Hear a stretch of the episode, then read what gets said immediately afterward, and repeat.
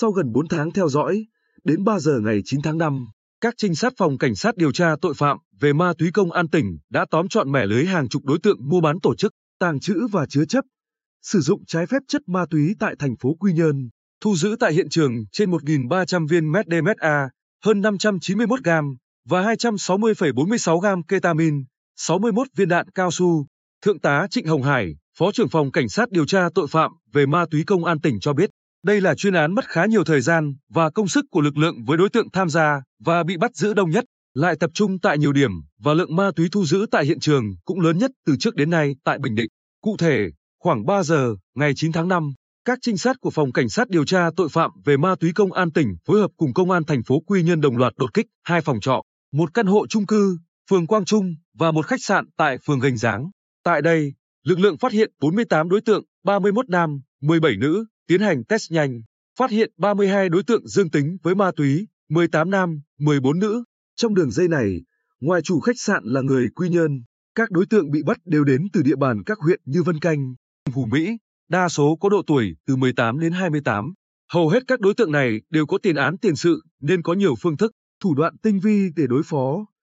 gây khó khăn cho công tác phát hiện, truy bắt và điều tra của lực lượng công an. Trung tá Phạm Hữu Tuấn, Phòng Cảnh sát điều tra tội phạm về ma túy, chia sẻ, dù đã bị bắt cùng tang vật nhưng các đối tượng vẫn rất ngoan cố. Anh em phải đấu tranh liên tục 3 ngày 2 giờ đêm để phân loại, chứng minh hành vi phạm tội của từng đối tượng và tiến hành tạm giữ. Đây cũng là chuyên án đầu tiên, lực lượng công an tiến hành bắt giữ khẩn cấp đối với người có hành vi chứa chấp sử dụng trái phép chất ma túy, chủ khách sạn, đang trong thời điểm dịch COVID-19 diễn biến phức tạp. Nếu để cho các đối tượng di chuyển nhiều nơi tụ tập sử dụng ma túy là điều rất nguy hiểm.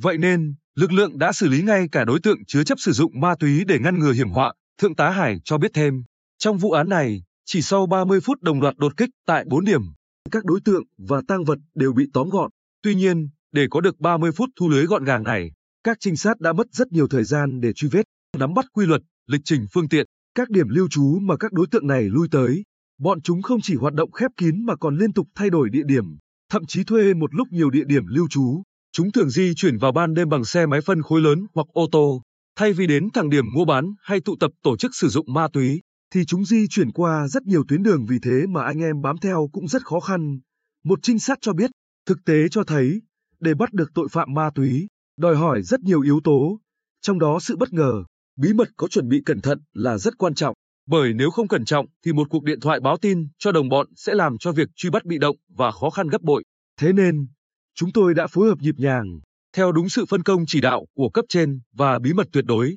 Các trinh sát bám sát đối tượng 24 trên 24 giờ dù ở những địa bàn khó khăn. Trung tá Huỳnh Ngọc Thọ, Phòng Cảnh sát điều tra tội phạm về ma túy công an tỉnh, chia sẻ, hiện 16 đối tượng đã bị tạm giữ hình sự, còn nhiều khó khăn trước bắt, song phòng cảnh sát điều tra tội phạm về ma túy công an tỉnh quyết tâm không để lọt đối tượng phạm tội nào liên quan đến cái chết trắng trong vụ án này.